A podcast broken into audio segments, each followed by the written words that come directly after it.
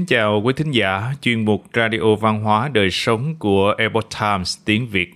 Hôm nay, chúng tôi hân hạnh gửi đến quý thính giả phần 16 trong loạt bài viết dưới tên Cảm ngộ Tây Du Ký của tác giả Hoàng Phủ Dung.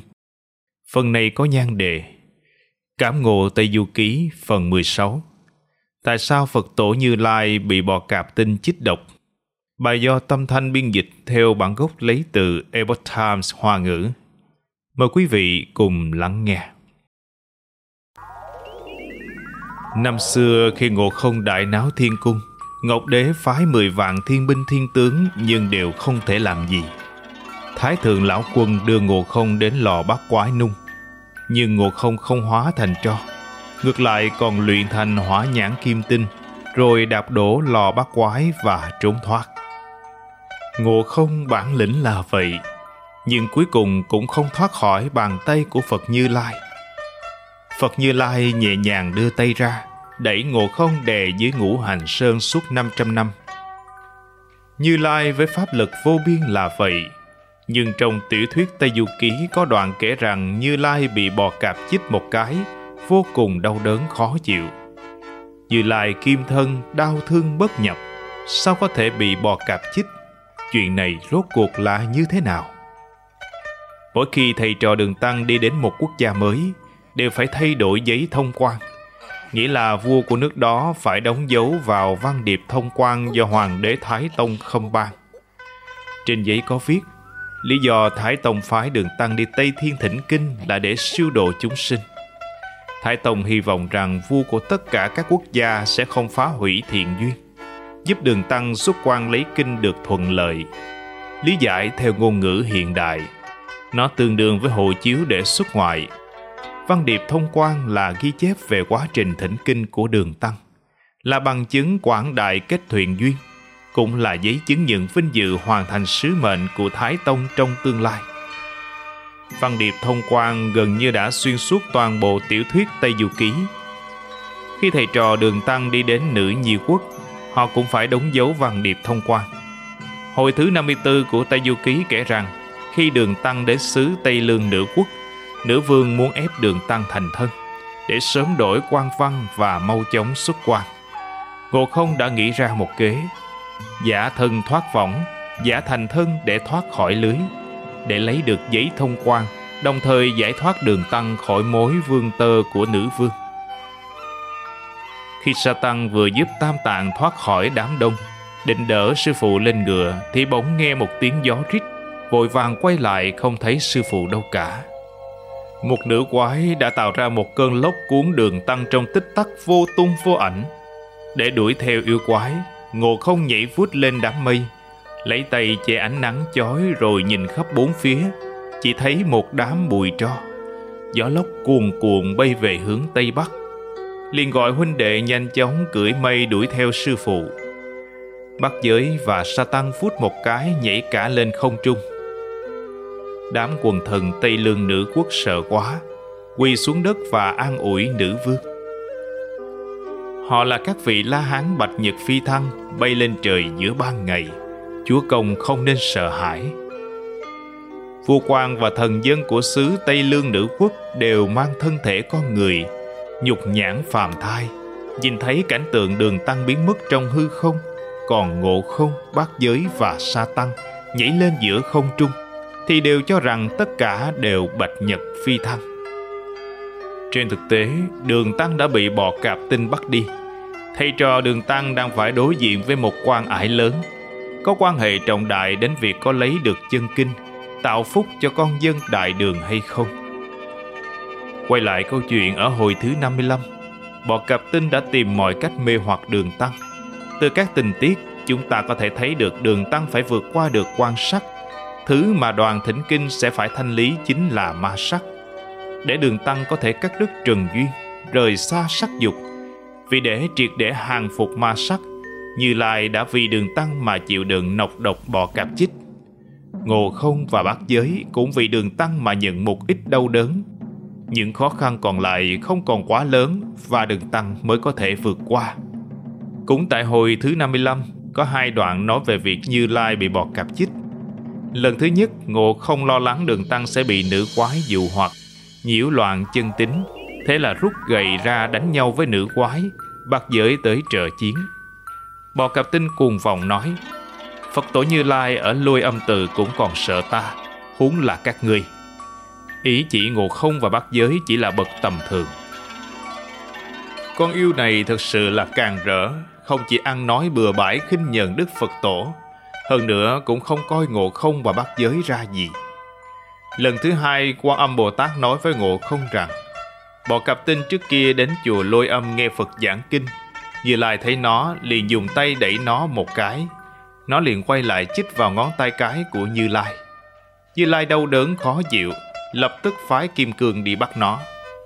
Như lai vốn hai mắt có thể xuyên thủng tam thiên đại thiên thế giới, biết rõ nguồn gốc vạn vật trong hư không nhận ra lục nhĩ mi hầu là ngộ không giả là dùng tay đẩy nhẹ là có thể giam ngộ không dưới chân núi ngũ hành 500 năm không đồng đầy. Như Lai có pháp lực thần thông lớn như vậy, khi bị bò cạp chích thì thật sự không chịu nổi sao. Lại nói về ngộ không, ngày xưa lúc đại náo thiên cung, Ngọc Đế phái đại lực quỷ vương cùng 28 vị tinh tú giải ngộ không đến cung ngưu đàn xử trảm.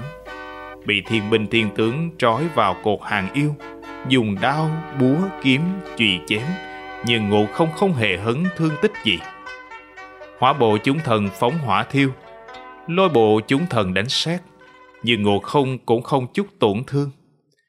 Thái thượng lão quân nhốt hắn trong lò bát quái, dùng văn võ chân hỏa nung trong 49 ngày. Nhưng ngộ không cũng không hóa thành tro. Bây giờ ngộ không cùng bò cạp tinh đại chiến Bọt cạp tinh dùng nọc độc chích vào da đầu ngộ không một nhát.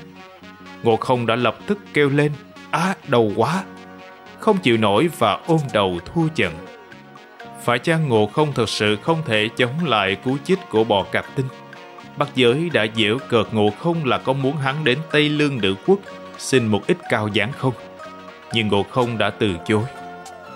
Đến khi Bắc giới đánh nhau với nữ quái hắn mới nhận ra nọc độc của bò cạp tinh lợi hại đến mức nào. Khi bị chích một nhát vào miệng, bác giới lập tức ôm miệng kéo lê cây đinh ba, đau đớn bỏ chạy thoát thân.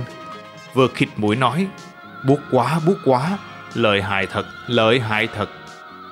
Để giúp đường tăng có thể hoàn toàn triệt để xung phá ma sắc, vượt qua quan nạn, Phật Như Lai đã tình nguyện bị bò cạp chích trên thực tế là Ngài gánh chịu kịch độc của bò cạp thay cho đường tăng. Ngộ không và bát giới cũng bị bò cạp chích một cái. Thật sự là đau không chịu nổi. Họ cũng là gánh chịu một phần độc tố cho đường tăng. Đến lúc này, quan ải đã được hóa giải trở nên không còn quá lớn. Chỉ cần đường tăng có đủ chính niệm là có thể vượt qua. Chúng ta hãy xem đường tăng đối mặt với con ma sắc này như thế nào Đối mặt với đủ kiểu dụ hoặc của bò cạp tinh, biểu hiện của đường tăng là mắt chẳng nhìn nữ sắc, tai không nghe âm thanh, coi khuôn mặt cẩm tú như cặn bã, kim châm vàng bạc như vại sành. Cho dù nữ quái khoe khoang về nhan sắc như thế nào, đủ kiểu dẫn dụ ra sao, đường tăng vẫn như khúc gỗ khô bất động. Như đạt ma quay mặt vào vách, tâm thiền bất động, một mực đấu với bò cạp tinh đến nửa đêm. Mặc dù nữ quái nhiều lần dây dưa lôi kéo, nhưng đường tăng vẫn vững vàng, thiền tâm như nước. Nữ quái thấy không có chỗ sơ hở để lợi dụng, rất là tức giận. Bạn dùng dây thừng trói đường tăng lại. Bài trừ ma sắc và tà dâm. Cửa ải này lớn bao nhiêu? Quan trọng như thế nào? Nó trực tiếp quan hệ đến việc thầy trò đường tăng có thể tiếp tục tiến về Tây Thiên gặp Phật tổ Như Lai lấy chân kinh trở về đông thổ đại đường tạo phúc cho con dân hay không? Chúng ta hãy nghe ngộ không nói như thế nào. Khi đường tăng bị nữ quái giam giữ qua đêm, trong lòng các đệ tử có phần lo lắng, không biết sư phụ có giữ mình được vững vàng hay không. Sáng sớm hôm sau hội ý với nhau, Ngộ không nói, nếu sư phụ phạm giới, thất hành thì mọi người sẽ giải tán. Nếu sư phụ không mất lý trí, tâm thiền bất động thì chúng ta sẽ nỗ lực hàng phục yêu ma, bảo vệ sư phụ đi Tây Thiên lấy kinh. Mọi người biết rằng tên ngốc bát giới trước kia hệ gặp cửa ải khó, động một chút là nói giải tán. Còn ngộ không trước kia ngay cả khi bị đường tăng hiểu lầm, xua đuổi, cũng không hề có ý nghĩ giải tán. Ngộ không là người nắm vai trò chủ lực hàng yêu trừ ma, nay đã tự mình lĩnh giáo nọc độc lợi hại của bọ cạp, cũng không dám chắc chắn rằng đường tăng có thể vượt qua cửa ải này, cho nên nghĩ một đằng nói một nẻo, cũng phải buông lời giải tán. Ngộ không sau khi nghe ngóng tin tức, biết được đường tăng thiền tâm bất động, một lòng hướng Phật, trong lòng rất vui, bèn báo tin với Bắc Giới và Sa Tăng. Bắc Giới nghe xong, cũng cười nói, Tốt tốt, thế mới là một vị hòa thượng chân chính. Chúng ta mau đi cứu sư phụ thôi. Sau khi Như Lai, Ngộ Không, Bát Giới vì đường tăng mà chịu nhận nọc độc bọ cạp, thì khó khăn không còn quá lớn. Bản thân đường tăng khi đối mặt với ma sắc thì chính niệm mười phần đầy đủ. Sau khi được Bồ Tát điểm hóa, Ngộ không bèn đến cung quang minh mời Mão Nhật Tinh Quang. Vì này trước kia cũng đã từng bị Ngộ không đánh bại. Mão Nhật Tinh Quang đứng trên sườn núi, hiện rõ bản tướng là một con gà trống lớn màu kép, vương cổ dài tới 6-7 thước, đối mặt với yêu quái với sự uy nghiêm hùng dũng. Gãy kêu ba tiếng, không sử dụng vũ lực, cũng không chiến đấu đến hôn thiên hắc địa lập tức bọ cạp tinh hiện nguyên hình là một con rết thành tinh dài bằng cây đàn tỳ bà, mềm nhũng rồi chết gục bên sườn núi. Đọc đến đây, quý vị thấy rằng bài trừ ma sắc kỳ thực là khó hay không khó. Sau khi thoát khỏi ma sắc, đường tăng lên ngựa thẳng đến đại lộ, đi về hướng Tây, tiếp tục thẳng tiến trên con đường tu hành đại đạo.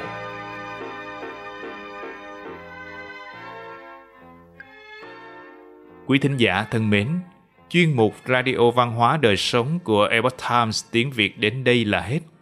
Để đọc các bài viết khác của chúng tôi, quý vị có thể truy cập vào trang web epochtimesviet.com. Cảm ơn quý vị đã lắng nghe, quan tâm và đăng ký kênh. Chào tạm biệt và hẹn gặp lại quý vị trong chương trình lần sau. Kính chúc mọi điều bình an và tốt lành đến quý vị cùng người thân.